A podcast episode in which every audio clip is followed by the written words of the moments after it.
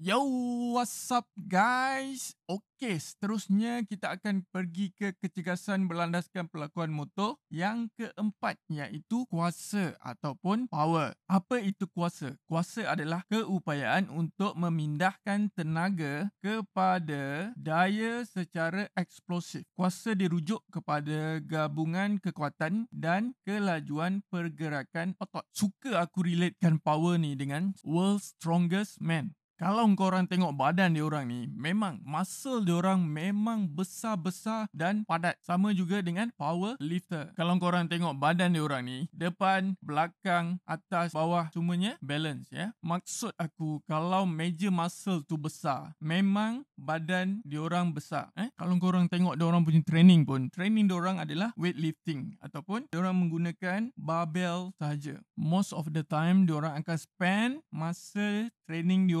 dengan free weight. Okay, sekarang aku nak korang tengok pada sprinter, 100 meter sprinter eh. Kenapa badan diorang macam bodybuilder? Ini adalah kerana diorang perlukan eksplosif. So, power yang dihasilkan oleh sprinter adalah besar. Kaedah latihan untuk power mestilah kena eksplosif dan heavy. Apa-apa pun program untuk power ni, korang kena ikut proper program supaya korang tidak injured sebab dia eksplosif. Contoh lain keupayaan untuk memindahkan tenaga kepada ada daya secara eksplosif ialah sukan lompat jauh dan lompat tinggi. Untuk melompat dengan lebih jauh dan lebih tinggi, kita memerlukan kuasa ataupun power. Latihan seperti latihan plyometric biasa digunakan untuk meningkatkan kekuatan. Ditambah pula dengan eksplosif, maka akan terhasillah kuasa. So, aku nasihatkan kepada orang-orang yang gila kuasa ni, pergi gym, angkat dulu barbell tu, letak plate 20 kilo kiri kanan, cuba buat clean and jerk, ya. Sebab dalam dunia ni, tak ada siapa yang lebih berkuasa. Alright guys, setakat ini saja podcast aku. Kita akan bersambung di podcast yang lain. Sekian, terima kasih.